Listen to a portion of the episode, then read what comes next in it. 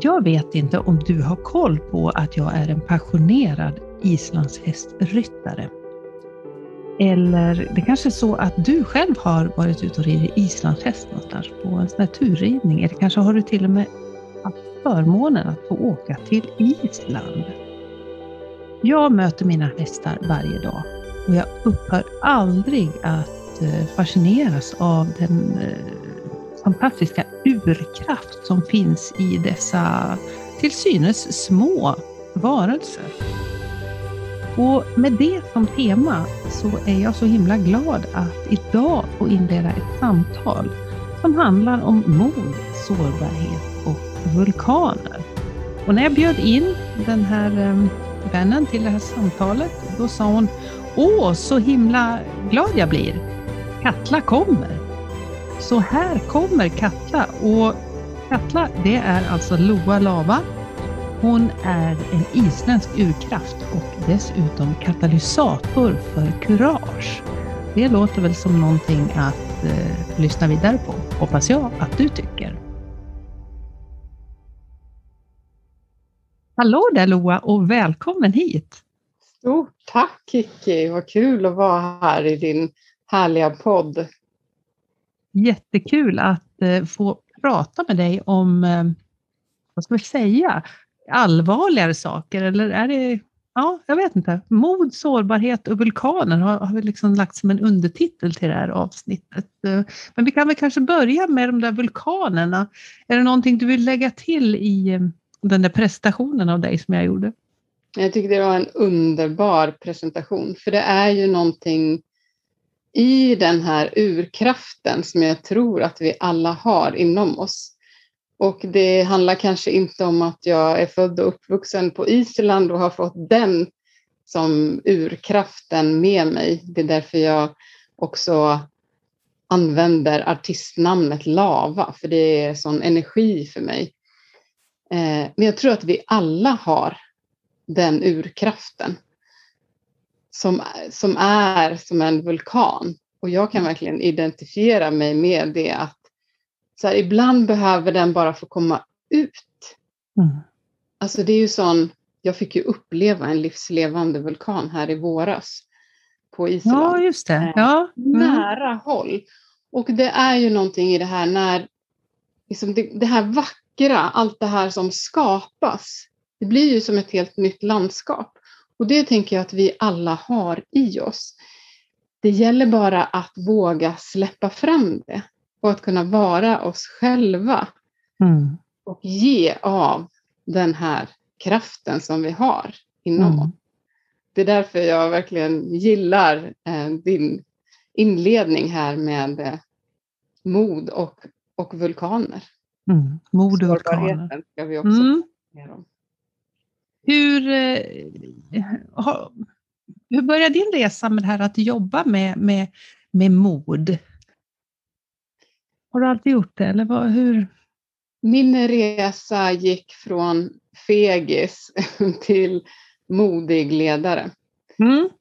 Eh, och jag kände mig så otroligt ja, men feg. Jag, alltså jag hade ett bra jobb, jag har jobbat som chef, i ett antal olika organisationer i ja, men väldigt många år. Men innerst inne så drömde jag om att eh, driva eget, jobba med ledarskap. Men jag vågade inte ta steget och jag kände mig ja, men långt ifrån modig. Mm. Och, eh, och så var det en person som berättade för mig om eh, Brené Brown. Mm. Och, och, jag tänker så, eh, jag, läste, jag har läst på lite grann, lite sådär mm. mer noggrant om, om, eh, om dig här. Och tyckte det var lite kul att eh, du skriver någonstans här eh, om att eh, det här tolvstegsprogrammet, anonyma perfektionister. Mm. Mm. Och det var ju det som stod i vägen för mig. Mm. Jag planerade så himla mycket för det här som jag då inte vågade göra. Mm. Eh, det var så viktigt att det, om jag skulle göra det så skulle det bli perfekt. Och det är väl det som har varit min sån här rustning eller sköld hela livet, att eh, det ska vara så perfekt. Och det som händer då är ju att det händer aldrig. För ingenting kan vara perfekt. Mm. Och eh, man skjuter på saker och jag ska bara först utbilda mig inom det här, gå den här kursen. Alltså jag hittade på en väldigt massa ursäkter för att inte göra det som jag verkligen ville göra.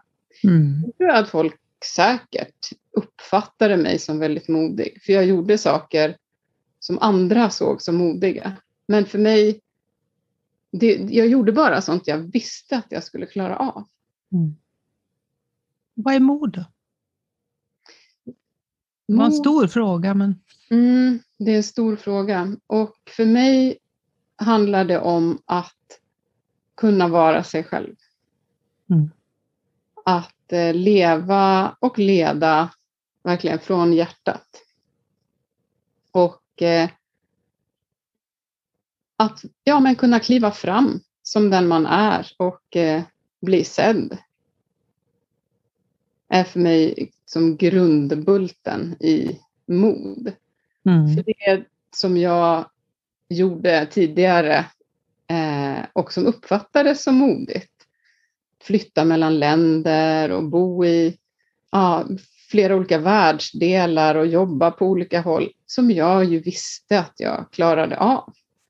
Det eh, var inte mod för mig. Det kanske hade varit modigt för någon annan eh, som, eh, som hade gjort det. Och där det, alltså det handlar om att verkligen kliva ut i osäkerheten. Mm. Att göra någonting som du verkligen vill eh, och längtar efter, men du vet inte hur utgången blir. Den Mm. är helt oviss. Så det kan egentligen vara vad som helst då, om om man tänker ur, ur ett allmänmänskligt perspektiv. Det kan vara både stora och små saker.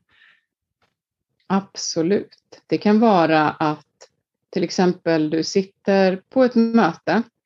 Du har en fråga som så här, vill komma ut, men du känner att det är en dum fråga. Och du vågar inte ställa frågan. För att ja, men det, är, det är ju att kliva ut i ovissheten. Mm. Du vet inte vad det leder till. Folk kommer kanske uppfatta dig som, vad vet jag, ah, vad då vet hon inte det här?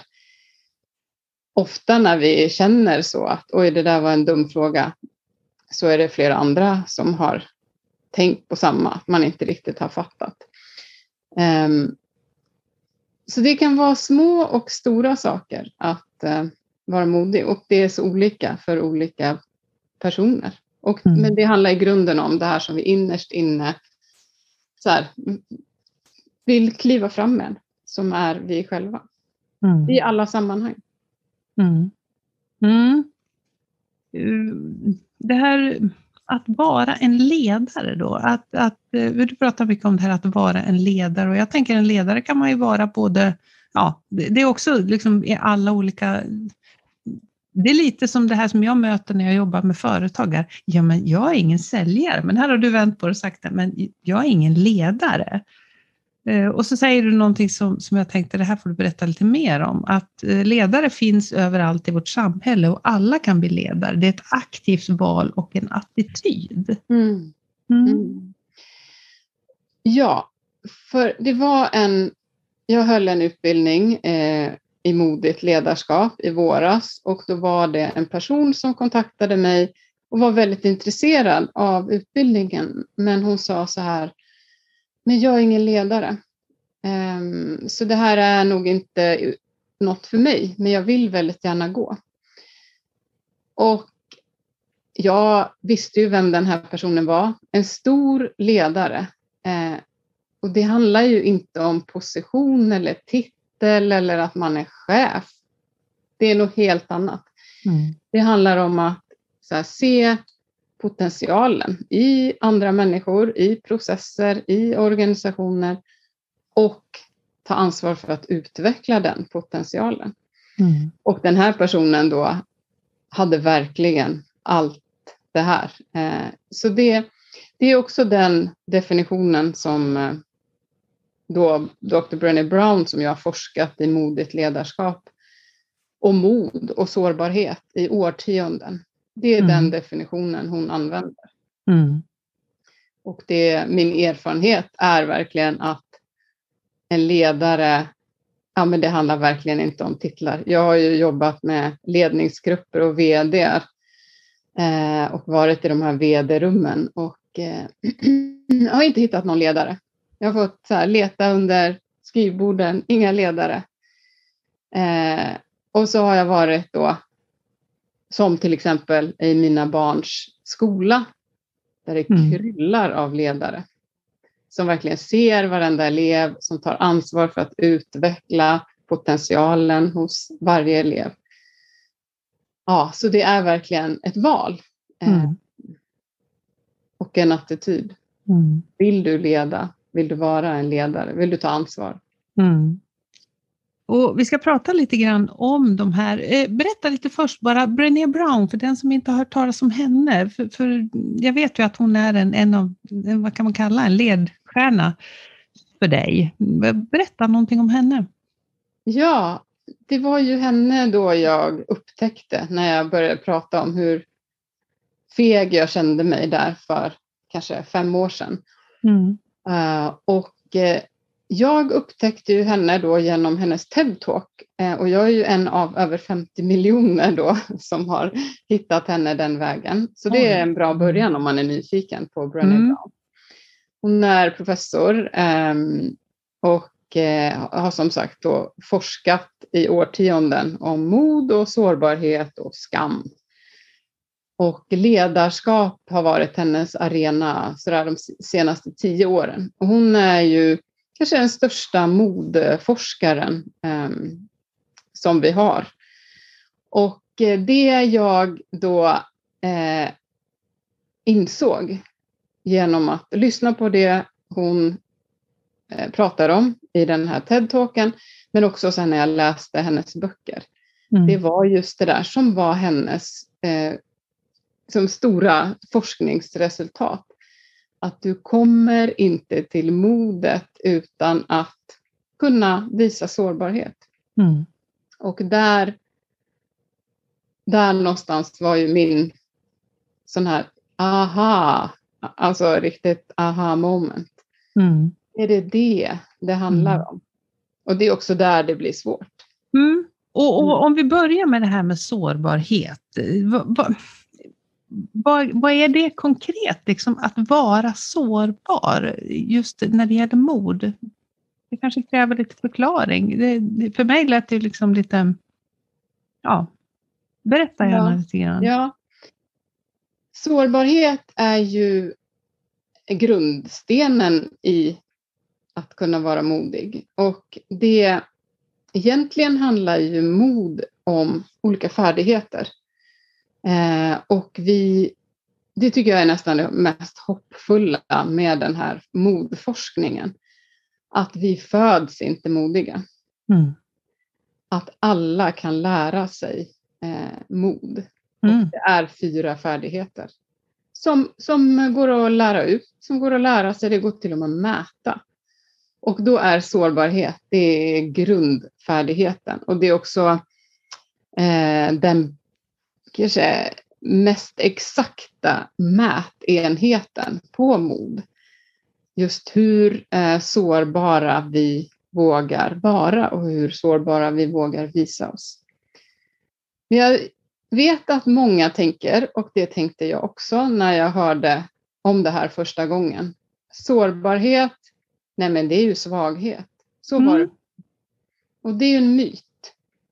Men som lever ett ganska gott liv det är många av oss som har lärt oss det i uppväxten att ja, men sårbarhet är svaghet. Mm. Och samtidigt har vi ju fått höra att vi ska vara modiga, eller hur?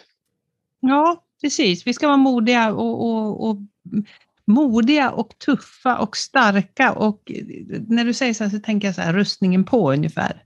Ja. Och det rimmar ju lite illa då med sårbarhet. Ja, exakt. Och det var ju precis så är jag också uppvuxen. Man skulle vara tuff och cool och självständig och klara allting själv och inte visa svaghet. Jag tror till och med i isländska att det då, eh, när jag växte upp, så var det samma ord. sårbarhet och svaghet. Mm. Så det här var en lång resa för mig att börja jobba med att faktiskt så här, först bara hitta den här sårbarheten. Vad är det? Och sen våga visa den. Mm. Um, och sårbarhet är ju egentligen eh, risk, eh, känslomässig exponering um, och osäkerhet. Mm. Det här att, ja, men som vi pratade om tidigare, man eh, tar ett kliv ut i osäkerheten, man vet utgången är oviss och man kan känna sig känslomässigt exponerad. Mm. Och det är ju att vara mänsklig. Det är Mm. ju när vi visar vår eh, mänskliga innersta sida. Mm. Och ur, om, om man säger ur, du, nu jobbar du mycket med ledare och så, eh, chefer. Hur, hur kan en, en, en modig chef visa sin sårbarhet utan att liksom tappa? Vad, vad ger du dem för råd där? De får ju lära sig färdigheterna, de här fyra färdigheterna. Mm. Och just när det gäller sårbarheten är ju det de flesta får jobba mest med. Mm. Det är inte någonting som vi har med oss oftast och har lärt oss. Och för chefer eh, kan det vara extra svårt för att de har ju fått lära sig att man ska ha alla svaren, man ska veta, veta bäst. Och sårbarhet handlar ju om att våga till exempel säga att eh, jag vet inte. Mm. Eh, att kunna ja, ställa frågor eh, som är modiga, som är öppna, som också öppnar upp för värdefulla samtal. Mm. Eh, Det är ju en, en viktig del av en chefs jobb att också kunna ge feedback. Och det är tufft för många. Ehm, Så då får de lära sig att gå in i modiga samtal. Och att lyfta frågor som kan vara lite, ja men det kan kännas lite obekvämt för att då är man i sårbarheten och man, ska jag beskriva det, eh, man vet inte riktigt utgången Mm. hur det kommer landa. Men man får lära sig då att göra det också på ett empatiskt Mm. sätt. Du tänker att man kan, det är risk då, precis som du säger, att avslöja sig att kanske inte, jag kanske inte kan någonting om det här eller, eller att eh, med risk att få kritik. Kan det vara sådana saker liksom? Ja, Mm. eh, och eh, många brottas ju också med det här att eh, inte kunna sätta gränser, inte kunna säga nej för att man vill visa sig duktig. Eh, man vill inte göra andra besvikna. Så det kan också handla om att bara säga nej, det här kommer inte jag eh, klara av att göra. Mm. Att sätta de här gränserna. Och, ehm, och mest av allt handlar det om att släppa rustningen. Mm. Den här rustningen som många gömmer sig bakom.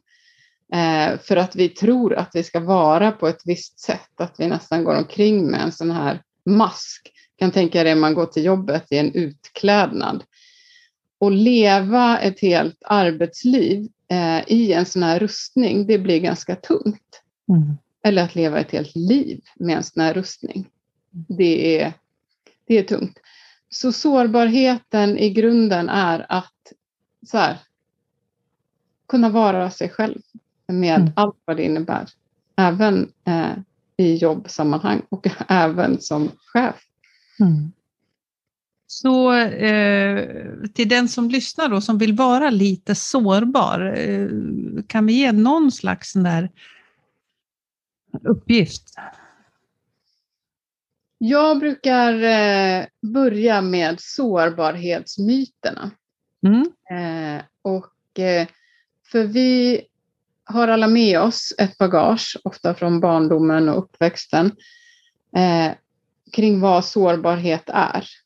Så att titta på de här myterna som vi har vuxit upp med, till exempel att sårbarhet är svaghet Mm syna de här myterna lite för att forskningen visar just att eh, alltså vi vill aldrig verka sårbara för att vi är rädda för att uppfattas som svaga. Men när vi ser sårbarhet hos andra, och det kan man ju tänka på, när du ser någon som du upplever som väldigt modig, vad handlar det om? Jo, men det är ofta att den personen också visar sin sårbarhet. Mm. Det är det vi längtar mest efter att se hos andra, men ofta det vi har svårast att visa hos oss själva. Eh, och Brené Brown eh, går ju igenom de här myterna i eh, Dare to lead eller Mod att leda. Mm. Eh, för många kan det vara så här, jag klarar mig själv, eh, sårbarhet är inget för mig. Ehm, och också att man måste ha väldigt stort förtroende och tillit innan man kan visa sårbarhet. Mm. Och då kan det vara bra att ha med sig att det som faktiskt bygger mest tillit, det är att, ja, men att man visar lite av sin sårbarhet. Det är det som bygger förtroende. Och eh, ett tips för chefer just eh, som jag brukar ge dem att eh, träna på, det är att be om hjälp. Mm. Um, och det tror jag är också någonting som där vi verkligen behöver visa vår sårbarhet när vi ber andra om hjälp. Mm. Och det är också det som bygger förtroende. Mm. Och speciellt för chefer um, så är det det som eh, finns studier som visar att eh, anställda får förtroende för chefer som faktiskt ber om hjälp. Mm. Mm. Intressant. Och det här, var, det här är grundstenen för det här med mod, och, för, för med mod alltså sårbarhet. Vad, mm. vad, finns det mer där i, i det som, som du jobbar med? Ja, men de tre andra färdigheterna, eh, att leva sina värderingar, mm. att eh, kunna bygga tillit och förtroende och kunna resa sig igen. Mm. Eh, de är också en del av det här att kunna utveckla mod och modigt ledarskap. Mm. Och eh, värderingar, ehm, just det där att ta sina värderingar från vackra ord till konkret handling. Mm. Att leva som vi lär helt enkelt. Um, och det gäller ju både oss som människor, personer, men också företag. Mm. Jag tror att vi alla har sett och känner igen företag som ibland blåser man upp med stora bokstäver, de här värderingarna som man utgår ifrån. Um, jämställdhet till exempel kan vara en sån värdering som är viktig för ett företag. Mm. Och, eh, och samtidigt har jag sett företag som pratar mycket om det, hur viktigt det är med jämställdhet. Och sen när de ska lyfta personer till toppositioner så fortsätter de lyfta män till de mm. positionerna. Eh, och det det skapar inte så stor trovärdighet. Så här handlar det om att verkligen kunna leva som man lär, alltså mm. walk the talk. Kanske se till att de värderingar som man har verkligen är, inte bara är några snygga ord, va? utan ja. att det verkligen är de, de orden som, som betyder någonting. Ja, inte, ja. inte bara som passar ihop med logotypen sådär, eller som ingår i den här senaste brandingen eller någonting sånt. Precis, utan mm. att också belöna de beteenden som lever upp till värderingarna. Eh, och eh, vara tydliga med hur omsätter vi den här värderingen i, i konkret beteende. För mm. i grunden handlar allt om beteende. Mm. Och det är ju samma för oss som individer att eh, säga att jag pratar väldigt mycket om eh, nyttig mat och hälsa och, och sen så går jag till bagaren och eh, ja, men jag köper ju inte den här tyska hälsolimpan utan jag köper kanske pernod choklad eller någonting annat. Alltså det är inte bara visa mot andra utan också för oss själva. Mm. Um, och där kan vi ju eh, hamna i krock, både med oss själva, när vi inte lever våra värderingar. Mm. Och det kan vara för att vi helt enkelt inte är medvetna om dem. Vi aldrig har tänkt, vad är mina viktigaste värderingar? Eh, eller att vi beter oss utanför mm. våra värderingar. Men det kan också vara i möten med andra. Ofta uppstår ju konflikter mellan människor eh, för att man har väldigt olika värderingar och har aldrig pratat om värderingen. Mm. Så mycket av det här handlar om att så här, bli medveten om och kunna prata om värderingen och ja. omsätta dem i mm. beteende. Jag tänker i, idag också just det här om man då är anställd eller, uh, ja, kanske oftast egentligen när man är anställd då, både i företag och organisationer, uh, när man känner att ens egna värderingar krockar med, uh, krockar med företaget. Hur, mm. vad, vad tänker du om det? Ja, det, det är ju väldigt svårt att jobba på en arbetsplats där du verkligen inte tror på värderingarna. Och det vi har sett de senaste åren, ehm, det är att många blir utbrända och utmattade av att jobba i ett sådant sammanhang där mm. man helt enkelt ägnar så mycket av sin tid och sitt engagemang åt något som man Alltså det är inte bara att man inte tror på det utan det går rakt emot ens mm. egna värderingar. Och värderingar handlar egentligen om så här, det som är viktigt för mig eh, på riktigt. Mm. Och eh, så det, det, det som tidigare kanske mer var att människor blev utmattade för att på grund av väldigt, väldigt hög arbetsbelastning. Det finns ju också kvar. Men det som har kommit mer och mer är just de här som hamnar i en sån här värderingskrock. Det blir liksom en inkongruens med, mellan mig och företaget och till slut mm. så bara mm. får man inte ut. Under den här senaste eh, under hösten här så har jag pratat, vi har pratat, jag har pratat mycket med mina gäster ur ett kvinnligt perspektiv. Mm. Eh, och om eh, de här frågorna som du jobbar med, mod, sårbarhet, eh, ja, allt det här som vi har pratat med hittills, om hittills. Finns det några skillnader där mellan kvinnor och män? Jag vet faktiskt inte, men det jag ser är att intresset är väldigt mycket större hos kvinnor. Bara eh, de sammanhang där jag har hållit utbildningar och workshops att eh, jag upplever att kvinnor är mer öppna för och beredda att jobba med de här frågorna och med mod och sårbarhet.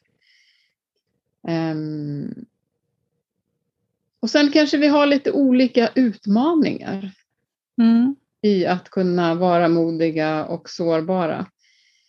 För det jag har sett hos många kvinnor som jag har eh, jobbat med i modigt ledarskap, att det handlar väldigt mycket om, alltså den här rustningen som de bär på handlar om att vara eh, trevlig och omtyckt och bry sig väldigt mycket om vad andra tycker och tänker så att det blir en begränsning. För det är svårt att eh, leva som man vill leva och vara sig själv. Eh, om man hela tiden måste ta hänsyn till många andra personer och man kan aldrig bli gillad av alla mm. om man verkligen kliver fram. Eh, och eh, för män tror jag att det mer handlar om att man har blivit, eh, man lär sig någonstans. Så det här börjar ju väldigt, väldigt tidigt. Eh, och jag hoppas att vi har blivit bättre på det, men jag är osäker.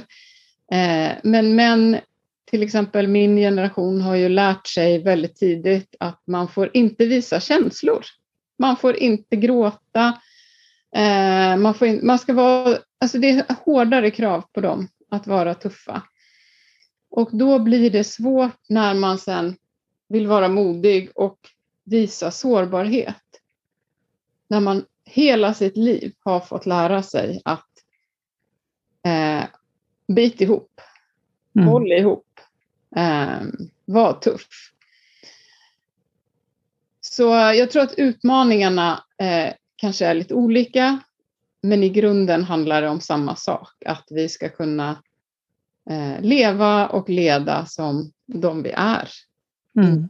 Och så här, kunna släppa fram sig själv i det. Mm. Mm. Du hade en, den här fjärde punkten där, att resa sig va? Ja, vi hade både den tredje och fjärde. Och tredje mm. handlar ju om eh, tillit och förtroende. Mm. Eh, och där, alltså hur vi ska kunna prata om förtroende med varandra. Och speciellt när det brister i förtroende, för det är en sån stor och fluffig fråga. Eh, och där har ju då den här modforskningen brutit ner sju beteenden mm. som bygger förtroende eller raserar förtroende. Mm. Så det är... Eh, Om du nämner äh, någon viktig där i, i, i den området som kan både bygga och rasera. Ja, jag skulle säga att det viktiga i att bygga förtroende, eh, det är att tänka att det just är beteenden och handlingar. Och att förtroende byggs steg för steg, handling för handling. Och att varje ögonblick i relation till andra är en möjlighet att bygga förtroende. Mm. Det finns en forskare som, ehm, nu har jag glömt hans namn, men han kallar det här sliding door moments. Mm. Du kommer ihåg den här filmen? Ja, den här filmen, ja, där, där ja. det blev två olika handlingar. Va? Ja, mm. Mm. I ena så hinner hon med tunnelbanan mm. och i den andra så stängs dörrarna, sliding mm. doors, precis mm. framför näsan på henne. Och det är helt parallella historier som sedan utspelar sig beroende på det här lilla, lilla ögonblicket. Mm. Och så är det också när det gäller förtroende, att varje ögonblick är en möjlighet att kliva in genom den här dörren och bygga förtroende. Um, och att vi tar den möjligheten och bryr mm. oss om andra um, mm. och visar i handling. Och att bry, och bry sig liksom kontinuerligt, tänker du, och inte bara liksom krafsa in med någon stor grej, utan att hela tiden bygga på det här. Ja, det är små, små handlingar mm. under en längre tid. Mm. Och det vi kanske inte tänker på är att saker som att kunna sätta gränser. Alltså om jag är tydlig med vad som är okej för mig och inte okej, det bygger förtroende. Mm. Eh, många tänker ju på det som det kanske inte är som förtroendebyggande, men just det här att skapa tydlighet kring vad som är okej och inte okej mm. eh, bygger förtroende. Och där kommer ju ofta, det som är utmaningen för många är ju att man vill så gärna bli omtyckt och man vill inte göra någon besviken och därför kan man inte säga nej. Och sen kan man inte leverera på det man har lovat och det mm. raserar förtroende. Mm. Så att det är, det är väldigt hjälpsamt att ha de här som kallas då the seven elements of trust, alltså sju mm. beteenden. Mm. Eller beståndsdelar. Som bygger förtroende. Mm. Ja. Ja, och vi kan ju verkligen rekommendera det här TED-talket. Vi ska lägga en länk till det också för dig som inte har hört talas om Brené eller för dig som vill se om det, kanske har sett det tidigare och vill fräscha upp det här. Mm. Ja. ja, jag tänker att vi avslutar med den här fjärde och knyter ihop säcken lite grann. Den här fjärde, just det här, eh, du sa ungefär som att när man trillar, att resa sig igen. Ja, och det här är ju en väldigt viktig färdighet att ha om man vill vara modig och är modig. Det är att kunna resa sig igen efter bakslag. Mm. För det är ju så att är man modig så kommer man ju att falla också. Mm. Och ju oftare man är modig, desto oftare magplaskar man. Eh, Jag har ju märkt det nu på min resa att eh, starta eget och eh, ja, men kliva fram och marknadsföra och att det eh, och jag är modig. Jag verkligen känner mig modig. Men jag magplaskar ju hela tiden också. Och då är det bra att ha den här färdigheten att kunna resa sig. Och det handlar om att gå in i det svåra. Mm. Alltså när du ligger där liksom, pang, så här, näsan mot marken. Att gå in i det svåra och verkligen vara i den här jobbiga känslan en stund. För det som händer ofta, vi hamnar ju ofta i skam. Jag hade ett sånt där ganska stort magplask var precis i inledningen när jag skulle dra igång det här egna företaget. Då skulle jag ha ett samarbete med ett annat ledarskapsföretag. Och eh, de... ehm, ja, men vi, det kändes väldigt bra. Vi jobbade bra ihop. Och sen en dag så får jag eh, en mejl där de ja, avslutar samarbetet helt enkelt. Mm. Och det var ett sånt moment där jag verkligen kände att jag låg bara pladask med eh, rak, lång mot marken. Eh, och då testade jag. Jag går in i det här jobbiga och sen skrev jag upp allt som snurrade i huvudet på mig. Mm. Vi går ju omkring med och ältar och har en massa stories som surrar i huvudet. Och för mig handlar det då om att, ja men det här borde du ha vetat. Det, det går ju inte att samarbeta med dig. Det går sådana här som snurrade i huvudet. Mm. Som jag skrev upp. Och liksom fick vara i den jobbiga känslan. Eh, Mm. Jag, tänker, jag tänker på mm, när man, på vintern så där, och så, när man halkar omkull, för det händer ju Ja. någon gång då och då. Och den här eh, responsen när man då ligger där, att fort upp igen och så tittar runt omkring sig och ser så här, var det någon som såg mig? Ja. Jag, den kommer liksom som en bild när du berättar om det här. Just det här att, och det handlar egentligen inte i första hand, tänker jag, om att slog jag mig, utan var det någon som såg hur klantig jag var i det här läget? Precis, jättebra liknelse. Det har jag också varit med om. Man är så snabb upp igen. Ja, Så så, så jag skulle det. ha legat kvar där liksom och Ja. verkligen sådär, Ja. här ligger Ja. jag. Ja. För det som händer, både i det du beskriver och när vi gör misstag eh, i livet eller på jobbet, eller då till exempel det här som jag berättade om, som ju var en, en svår motgång, Mm. att då hamnar vi i skam. För det kan också vara så att du ligger, du har halkat eh, och det känns lite skamfyllt. Mm. Eh, och att kunna då stanna i den känslan och alla, allt det här som snurrar i huvudet.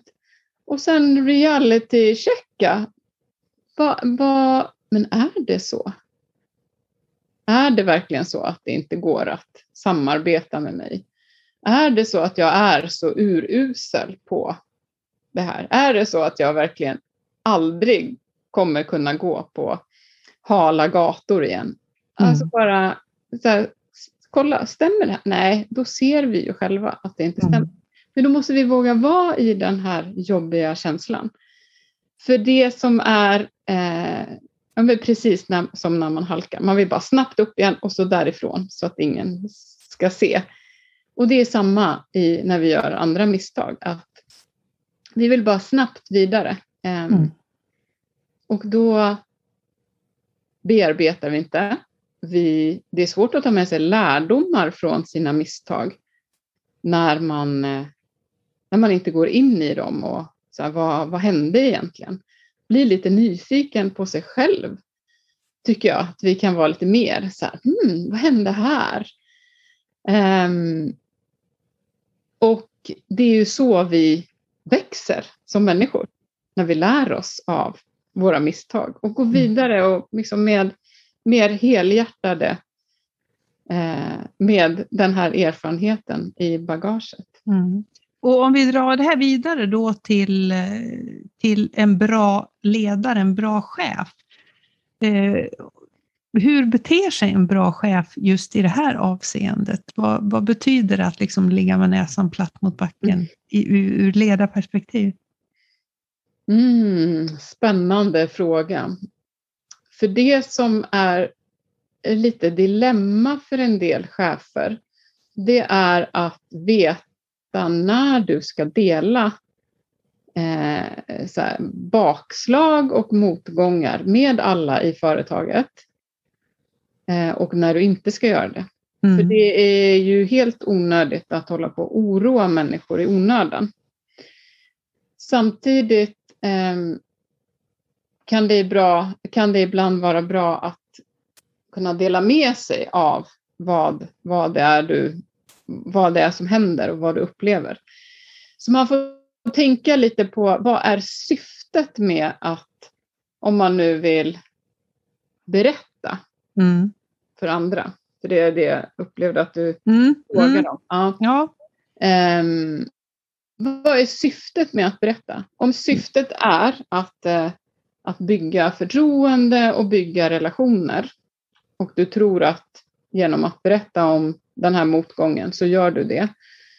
Ja, då är det bra. Om syftet är att liksom lite så här offloada eller liksom själv bli av med någon sorts ångest över saker som går dåligt. Mm. Då är det inte, skulle jag säga, rätt att berätta för de anställda till exempel. Eh, det gagnar inte dem på något vis. Mm. Så där är ett litet dilemma skulle jag säga. Mm. Eh, så man får tänka också i det här att visa sårbarhet. Eh, att, ja, vad är syftet? Vi, mm. vi ska ju inte så här, hålla på att blotta oss. Alltså det handlar inte om att berätta alla smutsiga detaljer från skilsmässan eller eh, som en del på sociala medier, liksom visa allt, utan det är verkligen så här, det innersta Um, och tänka utifrån syftet mm. med att dela. Mm. Mm. Oj, mod att leda och uh, sårbarhet. Mm. Vilket um, spännande samtal. Har vi glömt någonting viktigt? Jag tror att vi har kommit in på det mesta. Mm.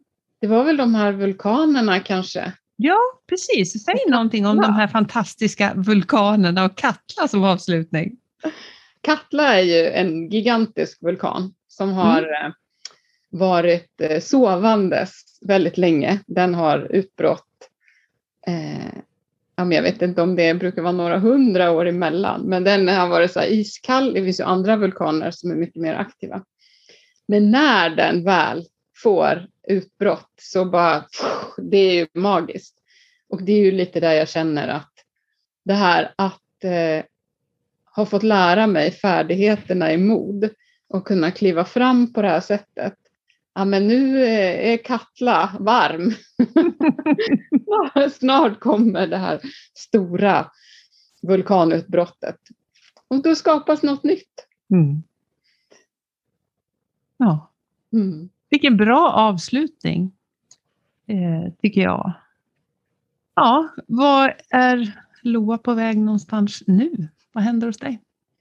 Och vad framför allt, den som är nyfiken på mer om dig, vad hittar de på dig? Ja, då tror jag det är enklast att gå in på min hemsida loalava.se mm. och eh, anmäla sig till, eh, jag har ett utskick som jag gör en gång i veckan. Då får mm. man modigt ledarskap i sin inbox varje mm. vecka. Mm. Det kan vara bra att få en liten dos eh, och påminna sig själv om eh, hur man kan vara modig. Modig. Mm. Ja.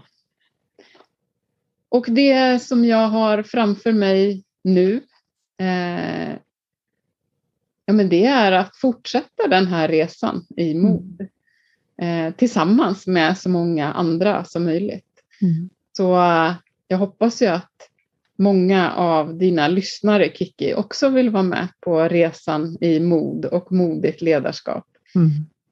För den är ju så mycket roligare tillsammans. Och mm. sen är det ju också så att mod smittar. Mm.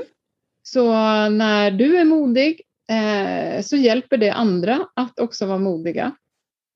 Och det här är ju en sån här pandemi som vi verkligen vill ha, eller hur? Det tycker en jag. Mordpandemi. Mordpandemi. Kanon. Ja, Loa. Stort tack för att du ville komma hit och prata mod. Tack Kiki. Tack för att jag fick vara med. Mm.